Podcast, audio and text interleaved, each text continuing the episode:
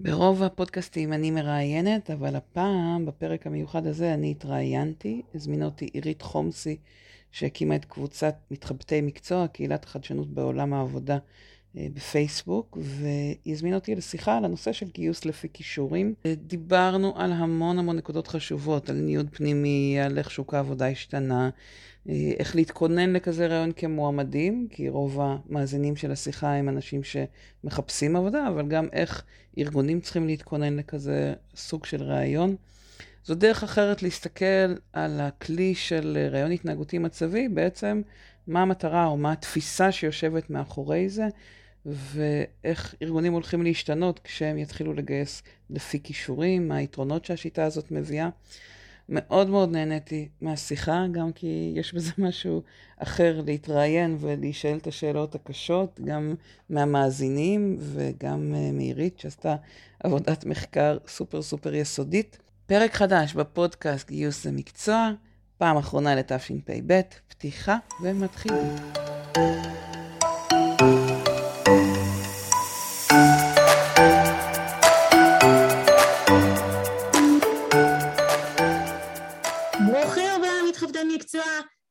לפי כישורים עם מורית רוזן, וניתן למורית בהתחלה. אה, אני עירית חומסי, מתחבטי מקצוע מייסדת.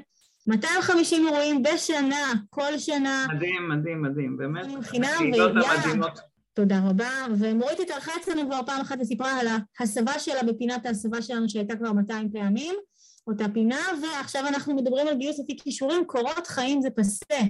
אז אה, מורית, נשמח אם תציג את עצמך בכמה מילים.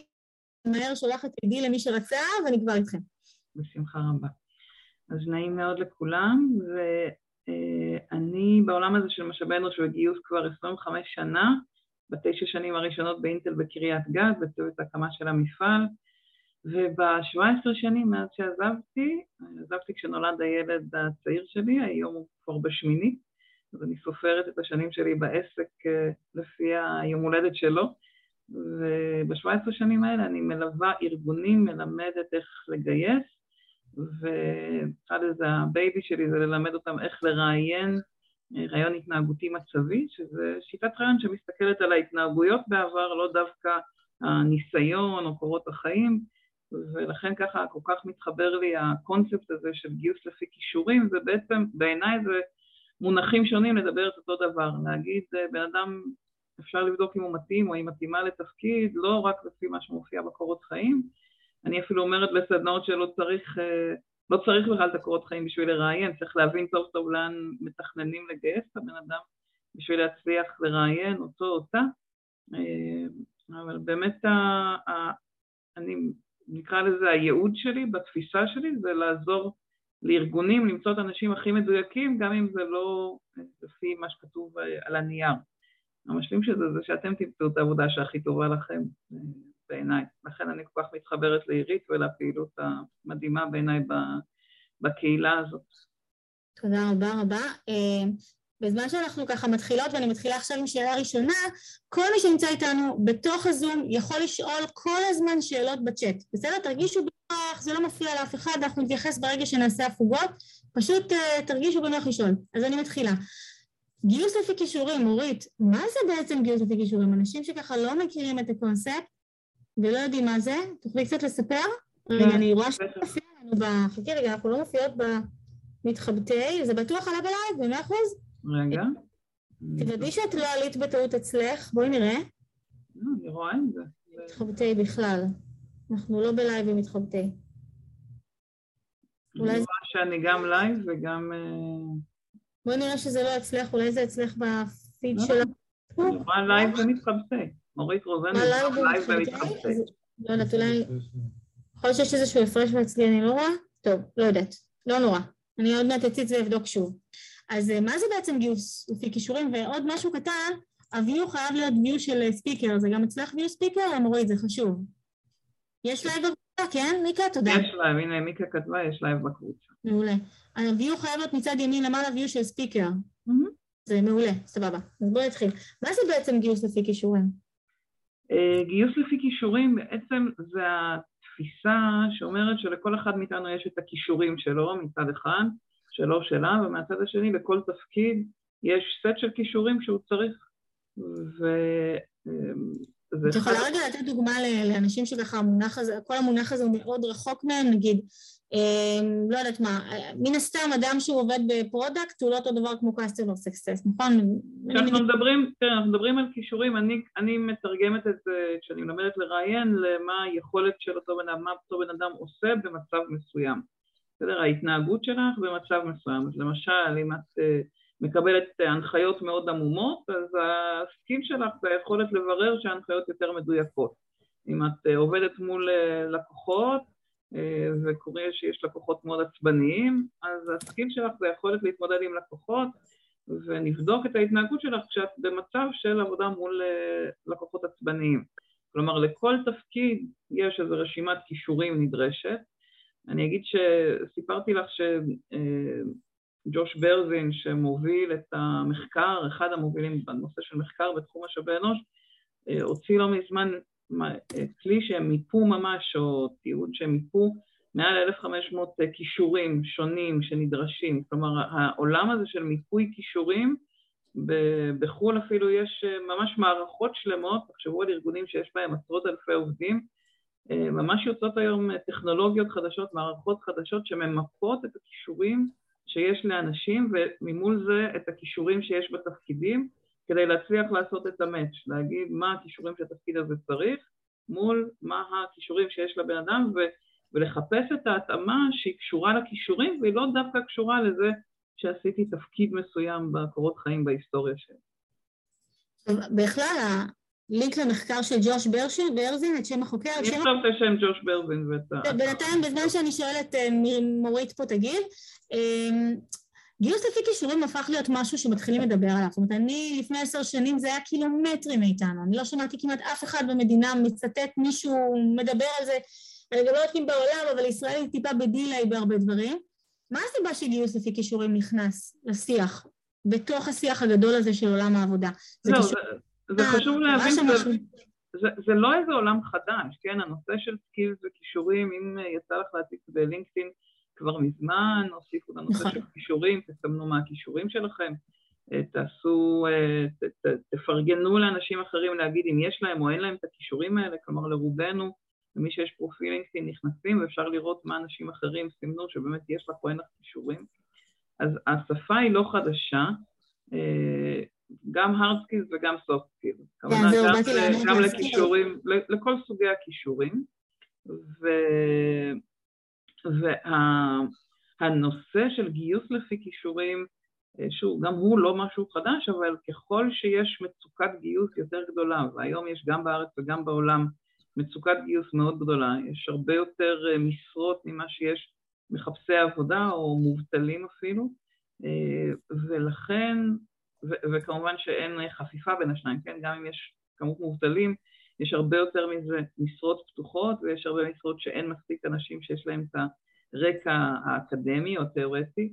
גם ככל שהעולם המקצועי מתפתח, העולם הטכנולוגי בעיקר מתפתח, יש הרבה תחומים שעוד לא לימדו אליהם.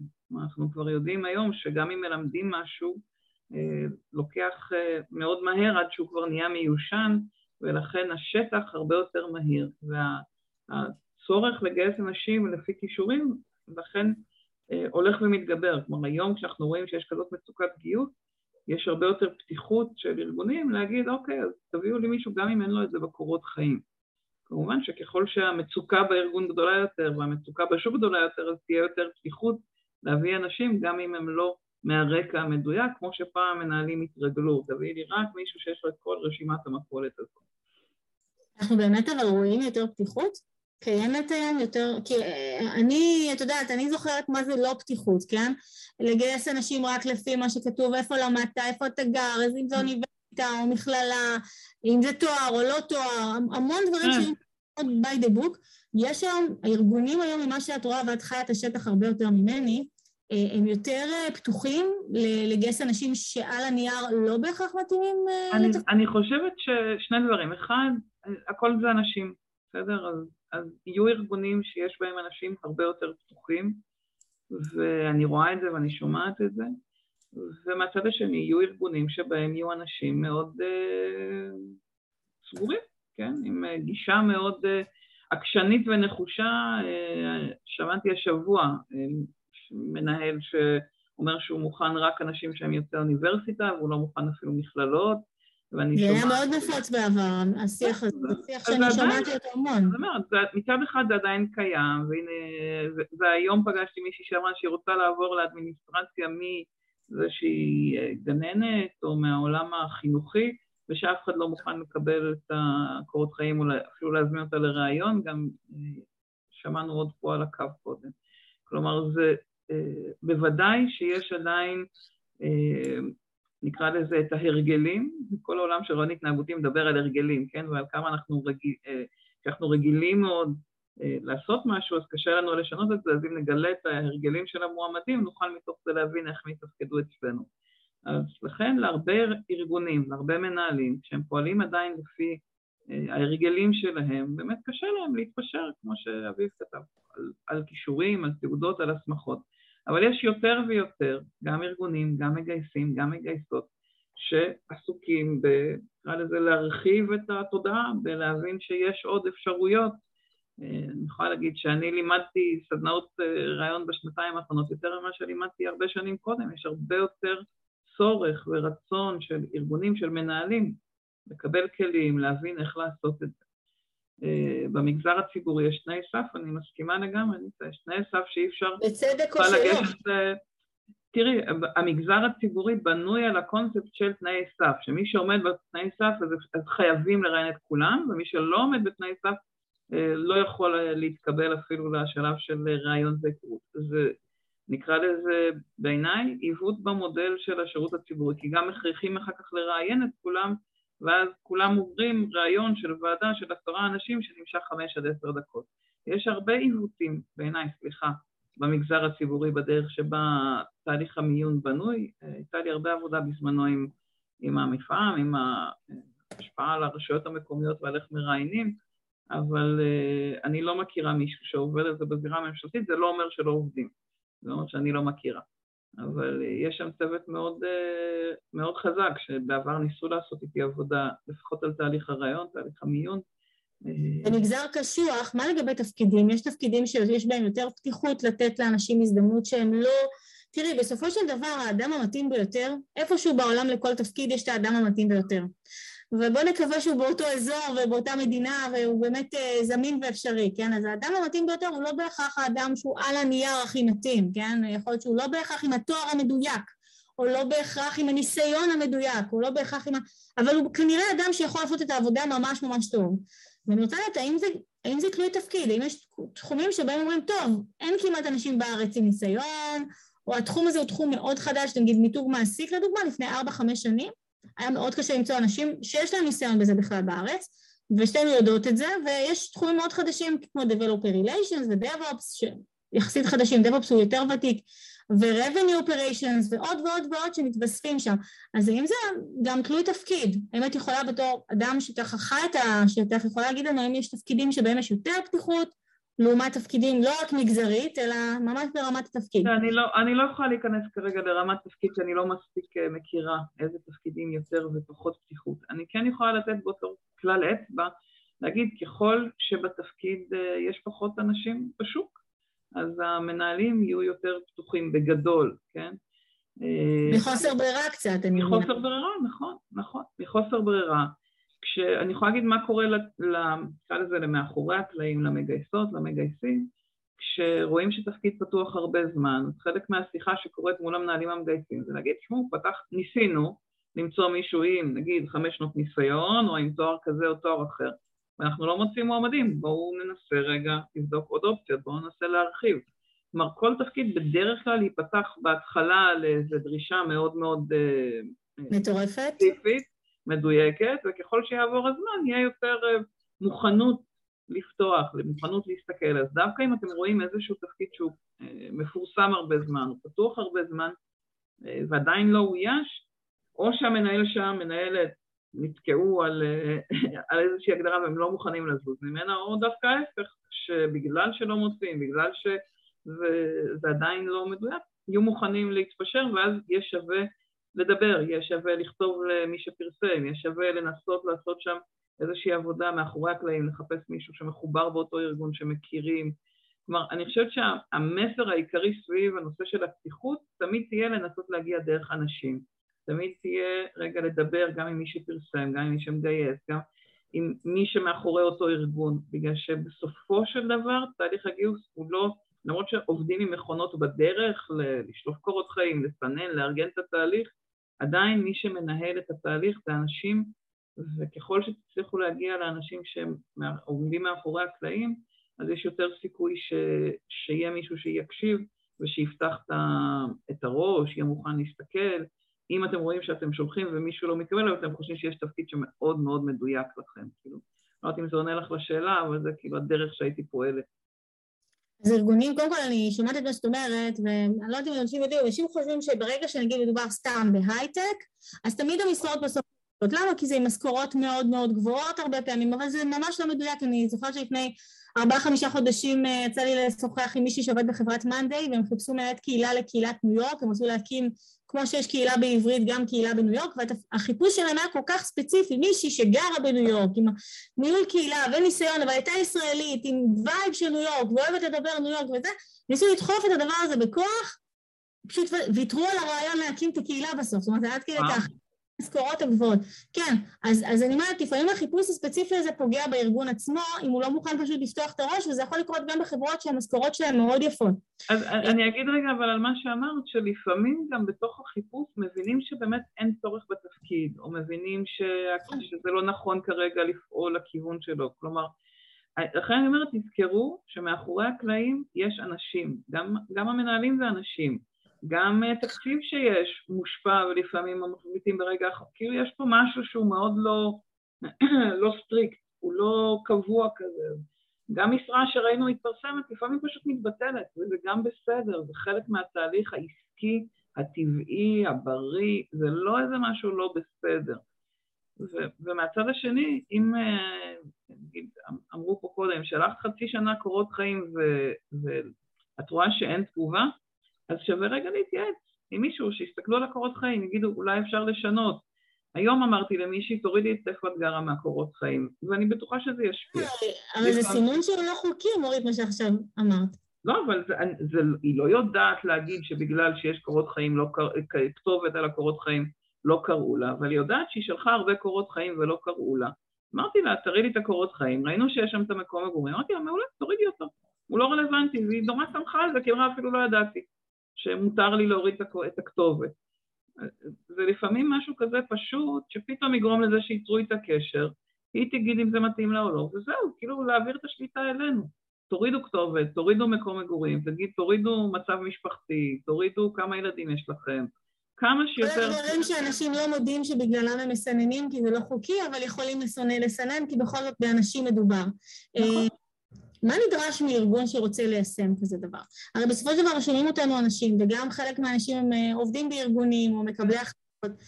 ארגון שאומר לעצמו, תקשיבו, אני, אני רוצה לפתוח, את יודעת, אני, אני אספר לך משהו שככה אולי כאילו לא קשור לשיחה שלנו, אבל הוא נורא, הוא סקרן אותי ששמעתי עליו.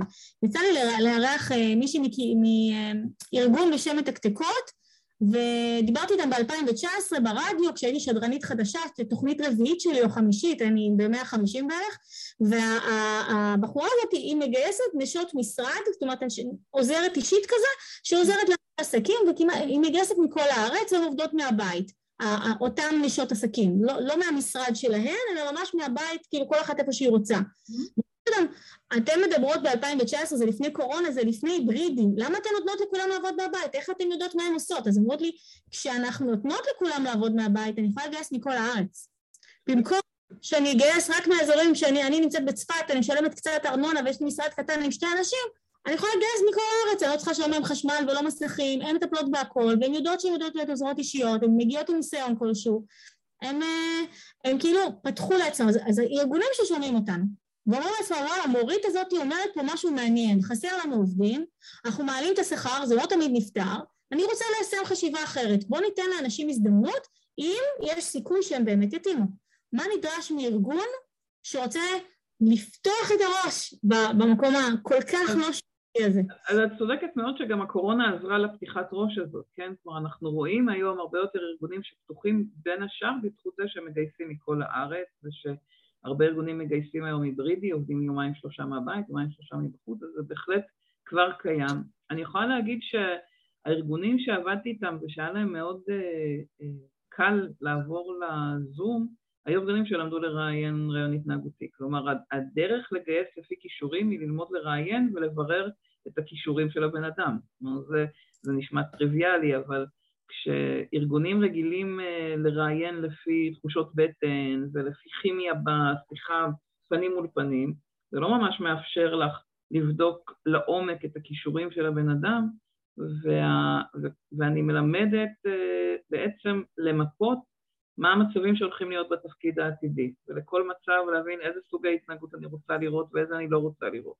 ואז כשאת הסתכלת על התפקיד שאת הולכת לגייס אליו, למשל שמת את העניין של עבודה פיזית, זאת אומרת אני לא צריכה את העבודה הפיזית, אני צריכה אבל שהיא כן תהיה מסוגלת או יהיה מסוגל אה, לעדכן דברים מאוד מהר במערכות אה, טכנולוגיות, ואם יש איזו תקלה במערכת טכנולוגית, לפתור לבד אה, בלי שיש תמיכה טכנית, כי אנחנו לא יושבים במשרד. אז הגדרת את הקישור של עבודה על מערכת, או הגדרת את הקישור של לפתור בעיות, ואת שואלת את הבן אדם, היית פעם במצב כזה? מה עשית? כלומר, הדרך לגייס לפי כישורים היא בעצם לבנות, נקרא לזה, פרופיל כישורים של כל תפקיד, או פרופיל התנהג... מצבים והתנהגויות של כל תפקיד, ואחרי זה את המועמדים לראיין על פי אותו פרופיל שבנינו. לא להשאיר את זה בתחושה מאוד עמומה או משהו שהוא רק לפי תחושות בטן, כמו שלצערי הרבה מאוד מנהלים מראיינים היום, יוצאים מתוך הנחה שאם אני יודעת לנהל את התפקיד, אז אני גם אדע לראיין אותו.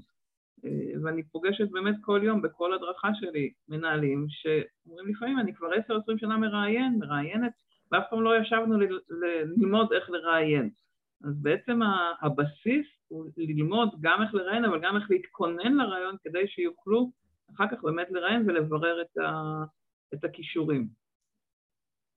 אה, עכשיו, בעיקרון כשמתחילים לגייס לפי כישורים, איזה השפעה יכולה להיות לזה על הארגון? זה יכול למשל לעודד גיוון, פתאום אוכלוסיות שאף פעם לא חשבנו שייכנסו לארגון יכולים להתחיל להיכנס, כי אני רוצה להבין, האם השיחה בינינו, שהיא שיחה תמימה כביכול, יש מאחורי איזושהי בשורה גדולה שיכולה להיכנס לעולם העבודה.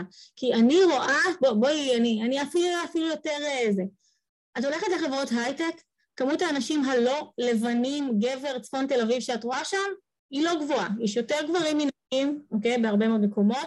יש הרבה יותר יוצאי יחידות 8200 ודברים כאלה, ואת רואה הרבה יותר גם סוג מסוים של אוכלוסייה שגדלה באזור מסוים ודברים כאלה, זאת אומרת, יש איזשהו... אבל גם זה תלוי באנשים, ואת רואה, רואה ארגונים ששמו את זה כמטרה, ופתאום הם מדווחים שיש להם 50 אחוז נשים. אני צריכה להיזכר בשם הארגון, כי ממש ראיתי... זה אומר המון. זהו, מה, מה בעצם גיוס לפי כישורים מכניס למקום עבודה? ברגע שאני מתחילה לאמץ גישה שהיא פתיחת ראש, מה אני מקבלת מזה? מה אני כארגון יכול להרוויח מהדברים האלה? אני חושבת שבוודאי שזה משפיע על הגיוון, ואני חושבת שבוודאי שזה משפיע על, ה, על, ה, על המוכנות לגייס אנשים לא רק לפי ה, אה, הקורות חיים או הרשימה, אלא באמת, אה, כמו שאורית כתבה פה, את, הרקע אחר, סייטל אחר, היסטוריה אחרת שאנשים מגיעים ממנה. זה גם מאפשר לי בתוך הרעיון לא להתעסק בדף הזה, אלא להתעסק בבן אדם עצמו.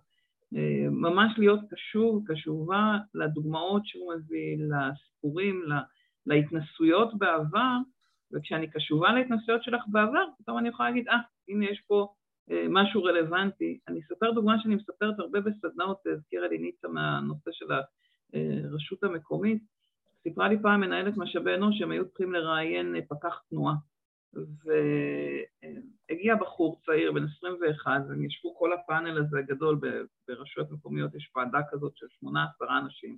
ונכנס בחור צעיר בן 21 מבוהל, וראה את הוועדה הזאת, והם אמרו, מה הסיכוי שהוא יתאים לתפקיד? קורות חיים בלי כלום, הרגע יצא מהצבא. והיא אומרת, היה לה בדיוק דקה לשאול אותו, תגיד, היית, יצא לך פעם לקבל החלטה מאוד מהירה מול מישהו מאוד עצבני? כי פקח תנועה בישראל בעיקר צריך לדפוק אה, דוק למישהו מאוד עצבני שבא וצועק עליו, רגע, אני רק חונה, רק פורק סחורה. והיא אומרת שהוא פתאום התיישב בכיסא וחייך.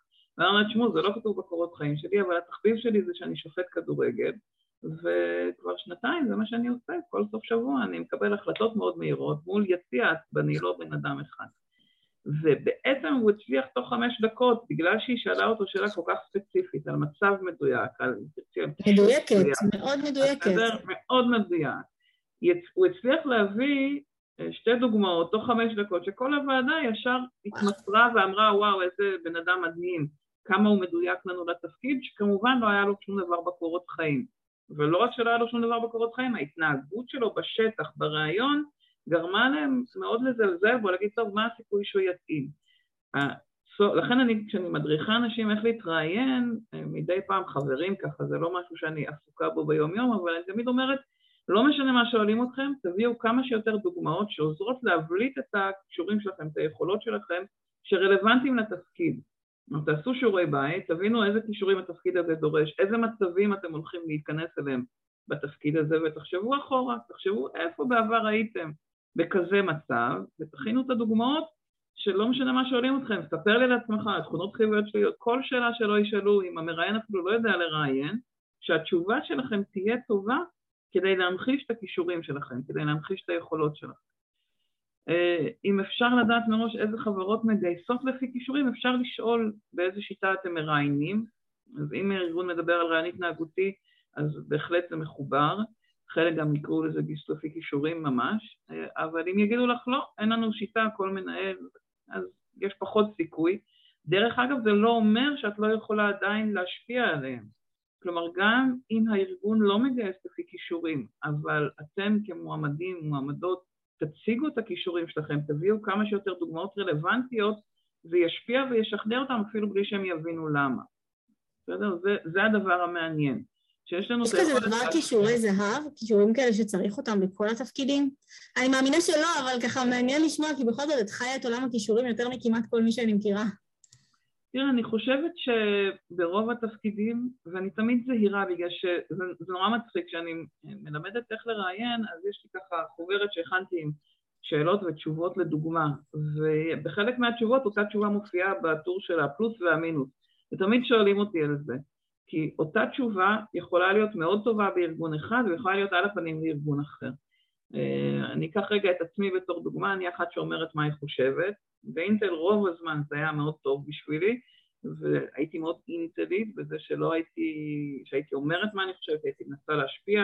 אה, יש באינטל ממש קורס Constructive Confrontation, כן, הייתי למדתי איך מגיל צעיר, איך להתאמץ, ושמתי את זה ולא נבהלתי מלהגיד מה אני חושבת. זה איזושהי יכולת ניהול קונפליקטים בעצם, שרכשת... סביב הניהול קונפליקטים, סביב אומץ, סביב להגיד את אה, דעתך. כנות. לא כן. כולם זה, כן, כנות, לא לכולם זה עבר חלק בגרון, לפעמים גם היו עוקצים אותי סביב זה בהערכת עובדים. אבל כשעזבתי טינטל, החלטתי שאני לא הולכת לעבוד בעוד ארגון, כי אין הרבה ארגונים שבהם זה תחום חזק או חיובי. ברוב הארגונים זה נתפס בתור אה, פה גדול, אה, לא יודעת להכיל סמכות, כל מיני, ובאמת יש בזה משהו, אני לא מתה על סמכות אם אני לא מאוד מעריכה אותה. אז... וואי, אז... גרמת לי להבין כמה דברים על הערות שהערת, ועכשיו ככה נפל לי הסימון. אוקיי, כן. לכן אני אומרת, אותה תכונה שיכולה להיות פנטסטית לתפקיד מסוים, יכולה להיות פחות מתאימה לתפקיד אחר, אז אני לא לדבר על כישורי זהב, אני כן אגיד שאני חושבת שלכל תפקיד כן יש את הכישורים שהם יותר מאפיינים אותו, ולכן אם אתם מתראיינים לאיזשהו תפקיד, שווה לעשות שיעורי בית, שווה לחפש אנשים שעושים את התפקיד הזה היום, לראיין אותם, לברר איתם, להבין מה מאפיין אותם, להבין אה, מה רלוונטי עבורם בתפקיד. אני אחבר את זה למה שנילי אומרת, בהחלט אה, יש גם שינויים שהם פר מנהל והם לא רק קשורים לתפקיד. כלומר, ככל שיש לכם אפשרות להבין מי הולך לנהל בתפקיד שלו אני מתראיינת, ומה חשוב לו או לה, וכמה שיותר מידע מקדים שאתם יכולים להשיג על הארגון ועל התפקיד, אה, כמובן אם זה אותו, ועל המנהל הספציפי, מנהלת ספציפית, אז יהיה לכם יותר קל להביא את הדוגמאות הרלוונטיות או להכין, להתכונן בעצמכם, לספר את הדוגמאות שרלוונטיות מההיסטוריה שלכם. כלומר, אני אף פעם לא אגיד למישהו, תמציא פרופיל, או תשקר, או תספר רק חלק מהתשובות, כן? אני לא מעודדת אתכם לשקר, כי אני חושבת שזה לוז-לוז, זה לא משרת אף אחד להמציא איזה דמות שאת לא.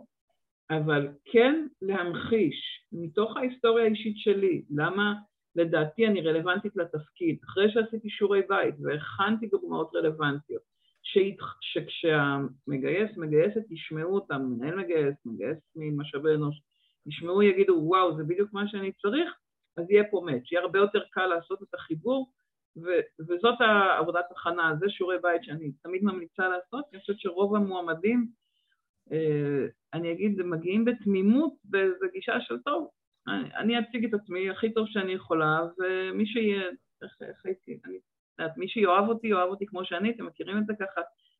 כן, זה קצת תמים. קצת, מי שאוהב אותי, אנשים יודעים, את יודעת, הם לא יודעים מה, הרבה מאוד אנשים לא יודעים, אם את עוצרת בן אדם ברחוב ואומרת לו עכשיו בוא תן לי את הרשימת סקילים שלך בדברים שאתה טוב, גם כשאתה יודע במה אתה טוב באיזשהו מקום in the back of your head, מאחורה של הראש, המון פעמים אין לנו את זה, ואנחנו לא חושבים על זה, וגם את יודעת משהו? כשמישהי ביקשה ממני בעבר לעשות את הדבר הזה, אני ראיתי שאני ממש מתקשה להוציא את הכל, אני ככה מוציאה פה ושם איזה אחד וזה, התחילה לדבר איתי, אמרת לי, הנה, את מצאת 302 מקצועות, יש לך יכולת לחקור ולמצוא דברים ולחבר אנשים, וואי, אמרתי לה, וואי, נכון, נכון, יש פה, כאילו, לוקח לבן... אני, חושבת שאת מאוד צודקת, שגם אנחנו מתקשים לנתח את עצמנו, אבל עוד יותר קשה מזה, ועוד יותר עצוב מזה, שגם המנהלים המגייסים לא uh, טובים מאוד בלנתח מה הכישורים שנדרשים לתפקיד, ולא יודעים גם לבנות סביב זה שאלות. אז יש לנו פה סוג של שיח חרשים בהרבה מאוד מקרים, ולכן הדרך, עכשיו אני גם חושבת, אני חייבת להגיד שלדבר על כישורים זה נורא קשה, כי המנהל לא תמיד מבין את הקישור, ואז אני לא יודעת תמיד למכור את עצמי אם יש לי או אין לי את זה, והרבה מאיתנו גם נורא ביקורתיים כלפי עצמנו, ביקורתיים, ביקורתיות כלפי עצמנו, אז אם אני לא מדויקת בזה, אז אני אפילו לא, אתם מכירים את הסטטיסטיקה של נשים לא שולחות קורות חיים אם הן לא מאה אחוז אה, או תשעים ומשהו אחוז מתאימות להגדרת אה, תנאי הסף או תנאי התפקיד, אה, וגם בארגונים שבהם אין גישה, כמו שדיברנו קודם, של שירות המדינה, הרבה לא יודעים לנסח, בדיוק כמו שמירי כותבת נכון, לא מנסחים את הכישורים בשפה נכונה, לכן אני תמיד ממליצה גם למנהלים המגייסים לתרגם את זה לשפה של מצבים והתנהגות, להפריד בין המצב האובייקטיבי, למשל לקוח עצבני, למשל תקלה בשטח, למשל, אני לא חושבת שיש כזה דבר כישורים לא טובים, יש, יש לך את הכישורים שלך, יש לך את הכישורים שלך, לכל אחד מאיתנו יש את מה אנחנו יודעים לעשות, איזה התנהגות יש לנו, באיזה מצבים. יהיו מקומות שאותו קישור יהיה טוב, כמו שנגיד דיברנו קודם על על היכולת שלי להגיד מה אני חושבת, יהיו מקומות שזה יהיה בהם טוב, יהיו מקומות שזה יהיה לא טוב, יהיו מקומות שזה יהיה, אה, יעשה לי נזק, וזה בסדר, זה, זה לא הופך אותי ללא טובה, זה הופך את הארגון הזה ללא מתאים לי. ולכן... זה משהו שאנשים לא מסוגלים, כי, כי זה באיזשהו מקום, אתה יודע, אנחנו מדברות פה על משהו נורא אישיותי וזה נוגע לנו באגו. אם אדם יוצא מהון עבודה הרבה פעמים הוא לא יתקבל למקום שהוא פשוט לא התאים לו, אנחנו לא מסוגלים לא להרגיש איזושהי תחושת כישלון.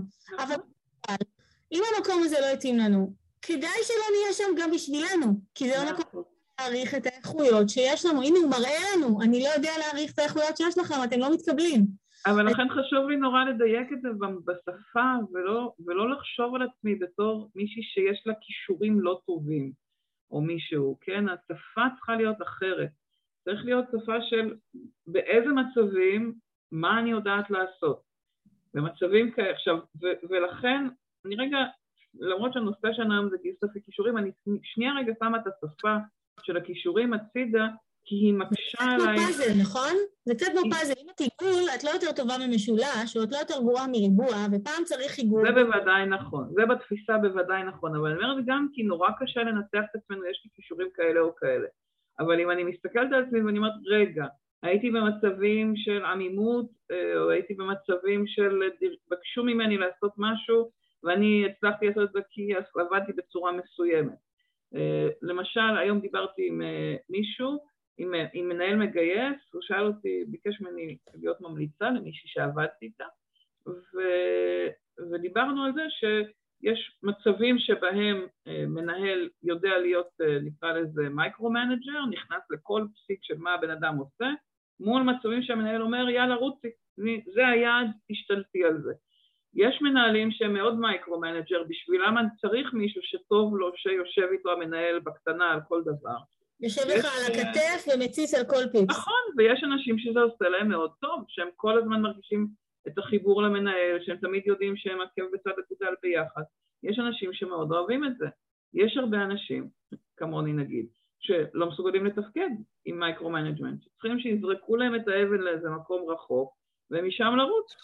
והיכולת וה, לדעת גם מי, מי אני, איפה אני מתפקדת יותר טוב, וגם להיות מסוגלת לתאר את זה ולהדגים את זה דרך דברים, ומצד השני לשאול את הארגון, או לבדוק על אותו מנהל האם הוא כזה או כזה, ולדעת להביא כמה שיותר דוגמאות שמדגימות אם אני כזאת או כזאת, ואיך אני מתפקדת בכל מצב, זה, זה התהליך שהארגון צריך לעשות בעבודת ההכנה לקראת הרעיון, והמשלים של זה על עבודת ההכנה שלנו כמרואיינים. שלנו. האחריות מוטלת פה בעצם, את אומרת, על שתי הצדדים.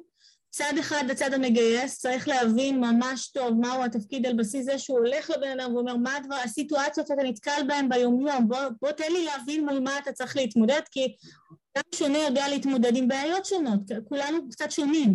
ובצד שלנו, זה דרך אגב משהו שאני לא רואה כל כך הרבה וחבל, אנשים צריכים להגיע היום לרעיונות אחרי שהם הכירו טוב את האיכויות שלהם, את היכולת שלהם להתמודד עם סיטואציה כזו או אחרת, בעצם האחריות כאן היא, היא מתפצלת לשתיים ו- וזה נותן גם כוח לצד של העובדים, כי עובדים תמיד מרגישים בצד, ברעיונות עבודה כאילו רק אותי מראיינים ואני רק צריך להתקבל ככה.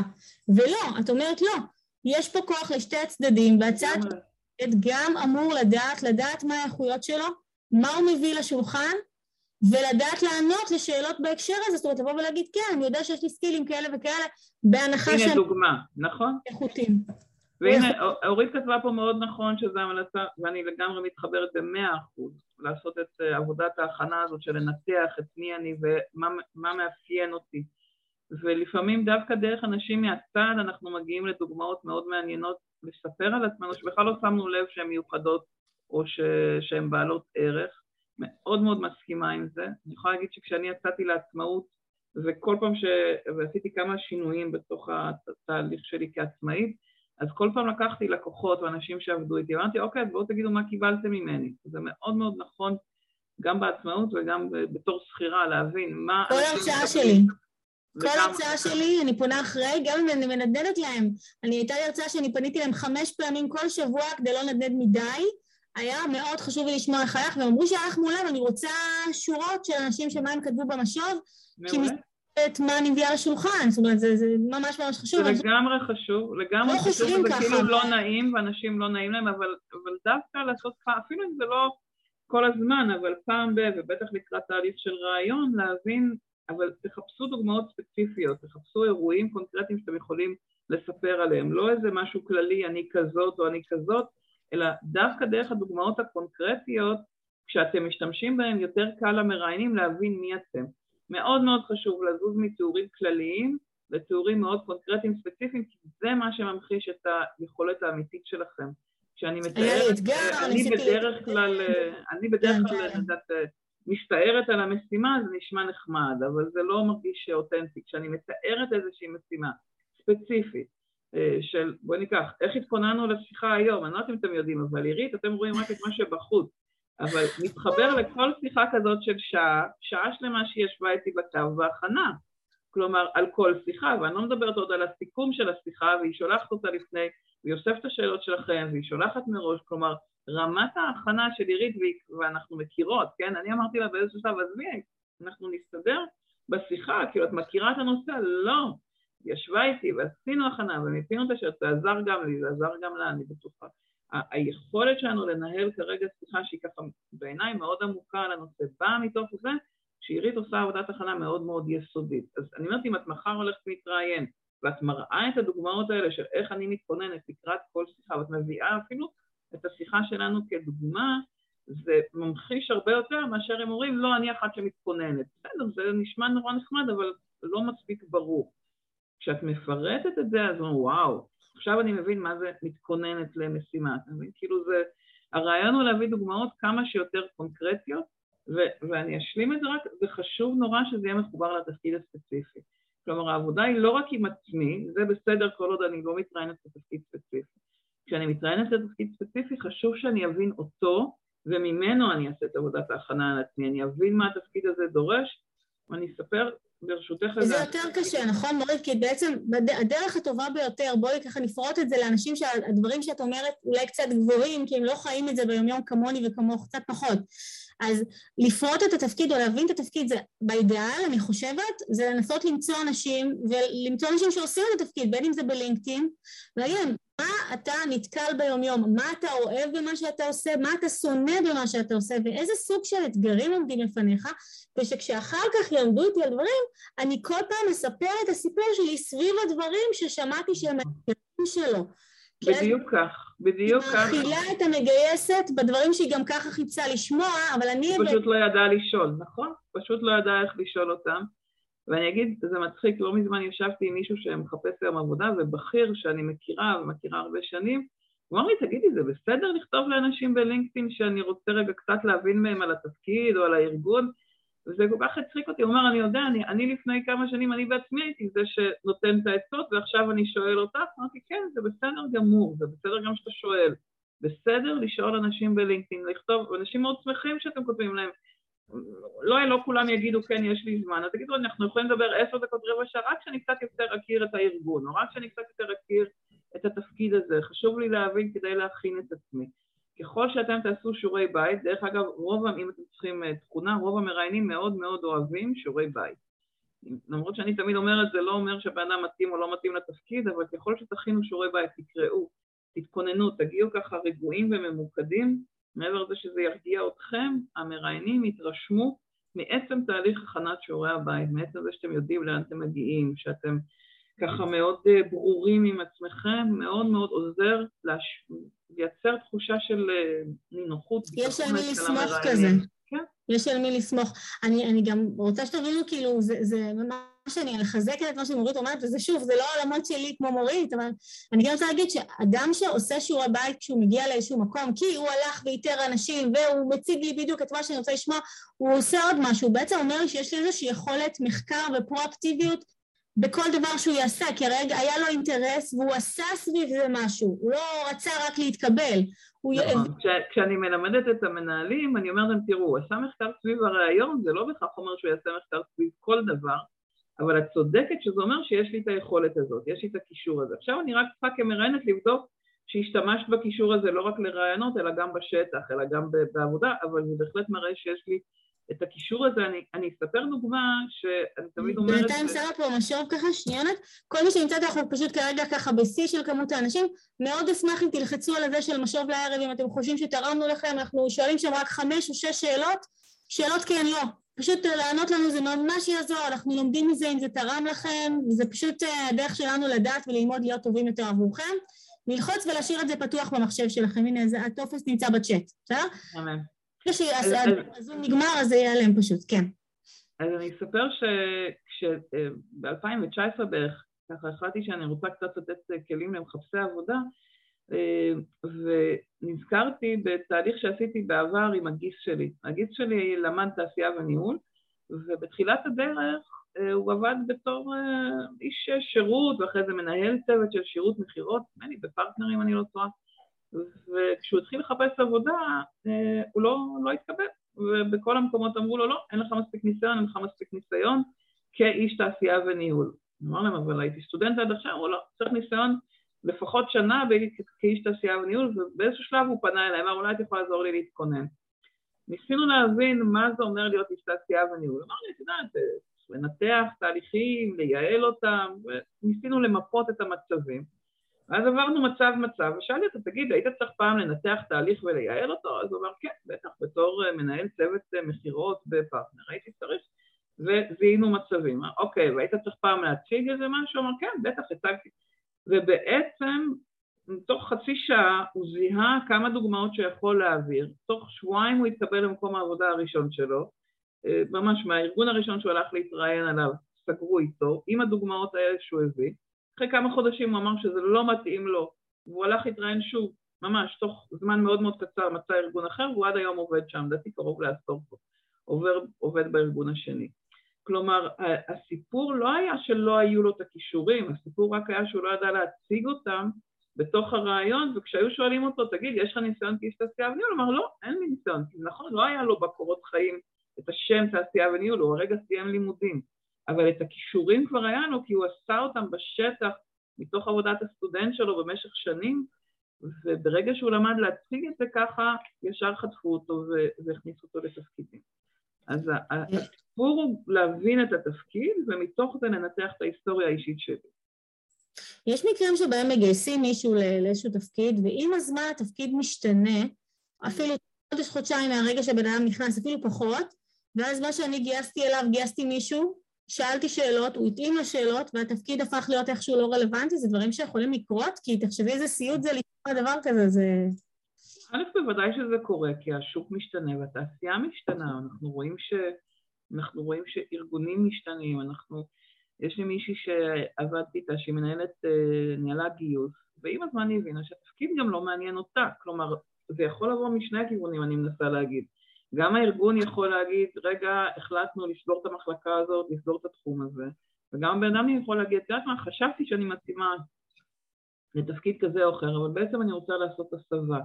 והתפיסה הזאת של גיוס לפי כישורים היא גם רלוונטית לכן למעברים בתוך הארגון. כלומר, אני חושבת שאם את, אם התפקיד שלך השתנה, או אם משהו קורה שאת מרגישה שהפיט הזה, אפילו אם זה היה בהתחלה מדויק, אבל משהו שם זז, שווה, לפני שמתחילים לחפש בחוץ, לראות, אולי יש בתוך הארגון תפקיד שהוא יותר מדויק לי, מה שנקרא ניידות אה, פנים-ארגונית. נכון, ניידות פנים-ארגוני, מעבר פנים-ארגוני. לפעמים אפילו הסבה מקצועית יכולה להתאים אם אני יודעת לזהות מה הכישורים שיש לי, מה, מה ההרגלים, הדברים שאני יודעת לעשות, מול אותם תפקידים עתידיים ומה הכישורים שיש בהם.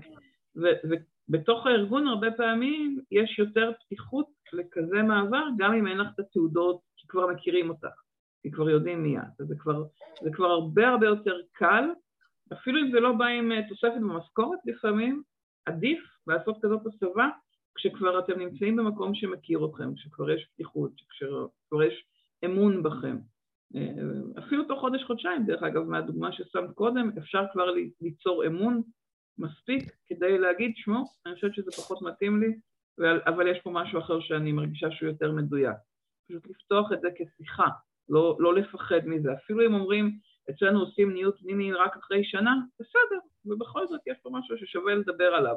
זאת אומרת, תמיד ניוד בתוך הארגון יהיה יותר, אה, יהיה יותר, תהיה יותר הערכה אליכם, היכרות איתכם, מאשר ניוד לתפקיד מחוץ לארגון. יש איזה טריקים? זאת אומרת, תגידי אם אני, אני שומעת אותך ואני אומרת לעצמי, אוקיי, יצרתי קשר עם אנשים בלינקדאין, אני רוצה להיות, אה, לא יודעת מה, engagement manager, מנהלת מיתוג מעסיק, משהו, בסדר? employer, branding, whatever. יש היום employee manager. אני רוצה ללמוד כישורים חדשים. יש טריקים בלמידה של כישורים חדשים, יש קיצורי דרך, בכל זאת זה העולמות שלך יותר משלי, אז לי אין דרך לדעת. אני אגיד ככה, אחד, אה, בדיוק ראיתי השבוע שלינקדאין, אה, לינקדאין, אני חושבת שבאחת לחודש, אבל אני לא בטוחה, לינקדאין הוציאו לא מזמן אה, את הדוח של איזה כישורים היו הכי מבוקשים בשנה שעברה, והם הציעו לחודש הקרוב את הקורסים במערכת הפנימית של לינקדאין, שבדרך כלל רק מי שיש לו מנוי בתשלום חשוף אליהם, אה, קורסים בחינם על אותם כישורים שהם הכישורים המבוקשים. אז קודם כל, אני חושבת ששווה לעקוב אחרי הבלוג של לינקדאין, לינקדאין טאלנט, לראות מה הם מפרסמים, כי הם מאוד מאוד, אה, נקרא לזה, מחויבים להדרכות, לכלים, שווה לפעמים לשלם את ה-50 דולר לחודש אה, או כמה שזה שהמנוי בתשלום, ויש גם מנוי של מחפשי עבודה, אני לא זוכרת כמה הוא עולה, אה, בשביל לקבל גישה להדרכות שלהם, לכלים שלהם, אז זה מקור טוב למידע. אה, אפילו אם זה לחודש-חודשיים, רק בשביל ככה לנצל את ההזדמנות וללמוד. ושוב, חלק מהקורסים שלהם הם נותנים בחינם, אבל אני חושבת שהרבה יותר בעל ערך הוא, הוא להבין מאנשים שעושים את התפקיד איך אפשר ללמוד אותו. לפעמים זה לחפש אה, פרויקטים שאפשר לעשות אה, אה, בהתנדבות אפילו. אפילו לעשות מין סטאז' בשכר מאוד נמוך, או לעשות, אני, אני נותן את הדוגמה שלי, כשאני רציתי לעשות את הטבה לעולם של מחפשי עבודה, כן, תחשבי, ב-2019 כבר הייתי אחרי 14 שנה שלימדתי ארגונים איך לגייס, אז לא ממש היה לי, הייתי צריכה סטאז', כן, אני ידעתי כבר מה זה אומר לראיין, מה זה אומר לגייס, אבל בגלל שהעניין של ללכת הפוך, ולדבר עם מחפשי עבודה היה לי חדש, אז עשיתי המון המון המון הדרכות בחינם. הייתי עולה בערב, כמו שאנחנו פה, אה, פותחת, אה, אז עוד לא היה זום, כן? אז גם עלה לי כסף... 2019, לא? 2019? כן, ב-19. אני פעם הצטרפתי, הצטרפתי לזה משהו שלך. לא יכול להיות. עשיתי המון המון הדרכות בחינם. שילמתי כסף בשביל מערכת שבזמנו עלתה לי הון, עלתה לי, לא, מעל עשרת אלפים שקל בשנה, בשביל שאני אוכל לעשות וובינארים כאלה אה, לפני עידן הזום. ו... ועשיתי את זה בשביל להצליח להשתפשף בעצמי. הייתי הכי גאה בזה שמישהי אמרה לי שבזכות השיטה שדיברנו עליה הערב, הצליחה להתקבל לתפקיד יותר בכיר מזה שהתראיינה אליו. כלומר, וואי, זה מטורף. את התפקידים שלה, פתאום, אה, את מבינה? איך יש גישה לקורסים? שהזכירה. בלינקדאין לפי כישורים מובילים. אה, בלינקדאין, אה, אני לא יודעת איך זה נקרא, אבל יש להם לינקדאין... טאלנט. טאלנט, טאלנט זה הבלוג שלהם, כן, הבלוג על כן. גיוס. אורית, אם תכתבי, אני לא... אני לא יודעת להגיד לך איפה זה נמצא, מצד ימין שם בלינקדאין יש את הגישה לחומרי הדרכה. אני לא עם הלינקדאין מולי, אז קשה לי להגיד, אבל... אה, מקסימום תזכירו לנו את זה בסוף בצ'אט. תזכירו לנו אחר כך ואני... אני אבקש ממורית לעשות צילום מסך ולשים עיגול או משהו כזה, אנחנו תמיד שמחים לעזור, סליחה שאין לנו בשלוף. אה, כישורים ש... יש כישורים שיותר קשה ללמוד וכישורים שיותר קל, בכל זאת אנחנו בכישורים עסקינן. אז אה, ממה שיצא לך לשמוע מהשטח, אה, את יודעת, אה, קודם כל יש את החלוקה ה-obvious בין hard skills ל-soft skills, ולדעתי soft skills הרבה יותר קשה ללמוד מאשר עוד קצת, עוד שפת תכנות בפיזיקה או וואטאבר. כן. אבל תחכימי אותנו רגע, יש כישורים שיותר קשה ללמוד, יש כישורים שממש קשה ללמוד? תראי, אני חושבת שללמוד, כמו שאמרת, נקרא לזה soft skills, ללמוד להתנהג בצורה מסוימת, כן, LinkedIn learning, תודה נילי. אה, ללמוד להתנהג בצורה מסוימת תמיד יהיה יותר, אה, יהיה יותר קשה וידרוש יותר ש... אה, תרגול, בסדר? כלומר, לשנות התנהגות זה תמיד הדבר הקשה, ולהתרגל ככה למשהו חדש לוקח לי זמן. אז אם זה רק מערכת, ואני צריכה, אני רגילה לעבוד עם מערכות ואני צריכה ללמוד את המערכת, אז פעם, פעמיים, שלוש אני אעבוד איתה, תחשבו על טלפון חדש, כן? קיבלתם טלפון חדש, אתם עוד לא מכירים את כל הפיצ'רים, אבל קצת תשחקו עם זה, תלמדו. ללמוד איך להגיב אחרת לאנשים, ללמוד ככה איך לתקשר, יש דברים שהם יותר מורכבים מאשר ללמוד, אני לא מתה על החלוקה של hard ו-soft skill, אבל בוא נגיד ש-soft skill, כלומר היכולת שלי אה, להיות בתקשורת, להיות באינטראקציה, אה, ללמוד, לפתח את עצמי, יש המון המון רשימה ארוכה של דברים שאפשר להכניס תחת soft ובאופן כללי, כל התנהגות, ככל שאתם חוזרים עליה, מתרגלים אותה, היא הופכת להיות חלק מכם. אינטליגנציה רגשית, כל דבר שאנחנו רוצים לפתח בעצמנו, שאנחנו מזהים שיש לנו צורך בו, רוצים ללמוד אותו, צריך למצוא את הערוץ, את המקום שדרכו אפשר להתאמן עליו, וככל שאני מתאמנת עליו יותר, ממש כמו חדר כושר, ככל שאני מתאמנת עליו יותר, אני אהפוך להיות יותר טובה בו. אבל כן זה צריך לבוא על, על בסיס של למידה. כלומר, אני רוצה... זה ללכת... לוקח זמן. זה לוקח זמן, לפעמים פחות ממה שנדמה לי, ואני צריכה איזושהי מסגרת ואני צריכה איזשהו קואוצ' אה, או מנטור, בין אם זה אישי, בין אם זה ספר, בין אם זה מה, מישהו שידריך אותי, ייתן לי את הכלים, ו, ואז אני יכולה יותר בקלות לתרגל. לכן אמרתי, אפילו לכו תעשו דברים בחינם. כי לפעמים לעשות דבר בחינם, וכשאני מתרגלת אותו ומתאמנת עליו, מאפשר לי להגיע אחר כך ולהגיד, כן, אני כבר חצי שנה, יודעת מה, מנחה קבוצות באיזושהי פעילות התנדבותית בעמותה, אבל הנחיתי קבוצות, יש לי כבר פידבקים, uh, הדרכתי לוובינר, יש לי כבר פידבקים. כלומר, ללכת לחפש לא על מה ישלמו לי, אלא איפה ייתנו לי להתנסות בדברים שחשוב לי להתנסות בהם. למדתי לכתוב קוד, תחפשו איך אתם יכולים לכתוב קוד אפילו בהתנדבות. אה, למדתי לעבוד עם, אה, כיועצת, תחפשו מי מוכן שתייעצו לו אפילו בהתנדבות כדי להתנסות ולקבל את הפידבקים אחרי. ההתנדבות הזה, אני מאוד אוהבת את הראש הזה, אני רוצה לציין, מי שהייתה כאן, מישהי פה סיפרה שהיא הייתה בשיח, בשיח שנקרא איך, איך אה, שיפרתי את האנגלית בשלושה חודשים ונכנסתי להייטק, שיח שהיה פה שלוש פעמים, כל פעם דרשו אותו עוד פעם, זה היה מטורף, אנשים... מהמם. גם בפעם השלישית באה אליי בטענות שלא ידעתי מספיק מראש, שיגעו אותי כבר. אה, אז, אז היא אמרה משהו מעניין, היא אמרה כשאתם רוצים לדעת לאיזה כיוון אתם רוצים ללכת, אחת הדרכים לעשות את זה זה לכתוב פוסט מאוד חמוד כזה בקבוצה שהיא רלוונטית, נגיד product, ולהגיד תקשיבו אני לא באמת יודעת מה זה product, אבל הייתי מוכנה אם זה מתאים למישהו כאן להיות העוזרת האישית של איזשהו בן אדם ולעשות את המשימות השחורות שלכם. לגמרי. חמש שעות בשבוע, שש שעות, תעבירו אני מוכנה לעשות דברים כאלה בהתנדבות, אני קצת אקבל איזושהי תחושה קטנה מה זה. כי המון, היום יש המון מקצועות שאנשים, זה כבר לא קצב, נגר ותופר, שאתה, שען, שאתה יודע מלהסתכל על הבן אדם מה הוא עושה. היום כולם נראים ככה, product manager, project manager, תגידו 500 אלף כלכלן, כל כך הרבה מקצועות נראים בדיוק אותו דבר, אז נורא קשה לדעת מה אנשים עושים, ואני חושבת שזה... וחשוב להבין שהשוק היום נמצא במצוקה מטורפת, קשה מאוד לגייס. כלומר, אם, אם יש לכם כישורים ויכולות ועדיין לא גייסו אתכם, זה יותר קשור לזה שלא מצליחים לראות מה אתם יודעים להביא איתכם, כן, נגיד דרך קורות החיים, ו, ולכן הייתי מנסה לחפש, לראיין כמה שיותר אנשים שעושים את התפקיד ולשאול מה יאפשר לכם, מה לדעתכם כדאי לעשות כדי שמישהו יסכים לראות אותי או יסכים לפתוח את הדלת גם למישהו שאין לו את הרקע ה...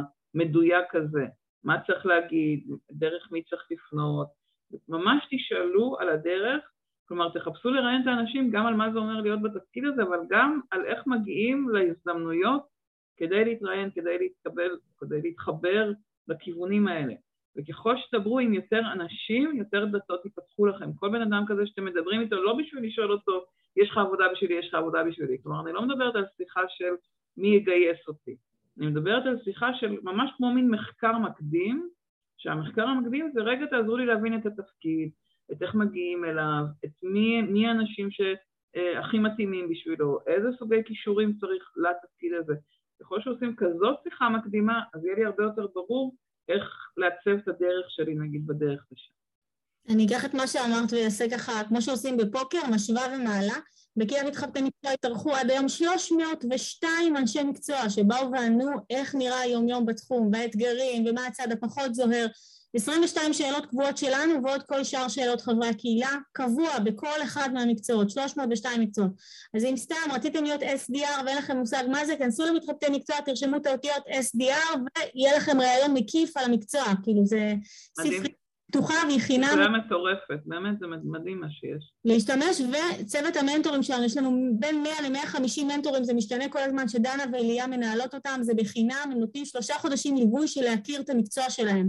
כל אחד מהמנטורים האלה, תשתמשו בדנה ואליה, בדיוק היום אה, תייגתי פוסט כזה של מתנות ותודות, ועוד מישהי אה, העלתה פוסט תודה למנטורים, ודנה ואליה הגיבו, תרצו תדברו איתם בפרטי, תבקשו להירשם במסמך אה, בקשת מנטור ופשוט תצטרפו לכל מי שרוצה, זה באמת באמת בחינם.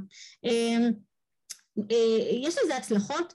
זאת אומרת, נגיד, אני היום חברה שמחליטה להשתמש בשיח של מורית כאור לאיזה נר לרגליי, וזה מה שאני רוצה. ו... רגע, סליחה שנייה, אירית, אני רוצה רגע להגיב להערה שיש פה על הדבר המעיק מאשר פוסטים חמודים של אנשים שלא עשו עבודה מינימלית של להבין.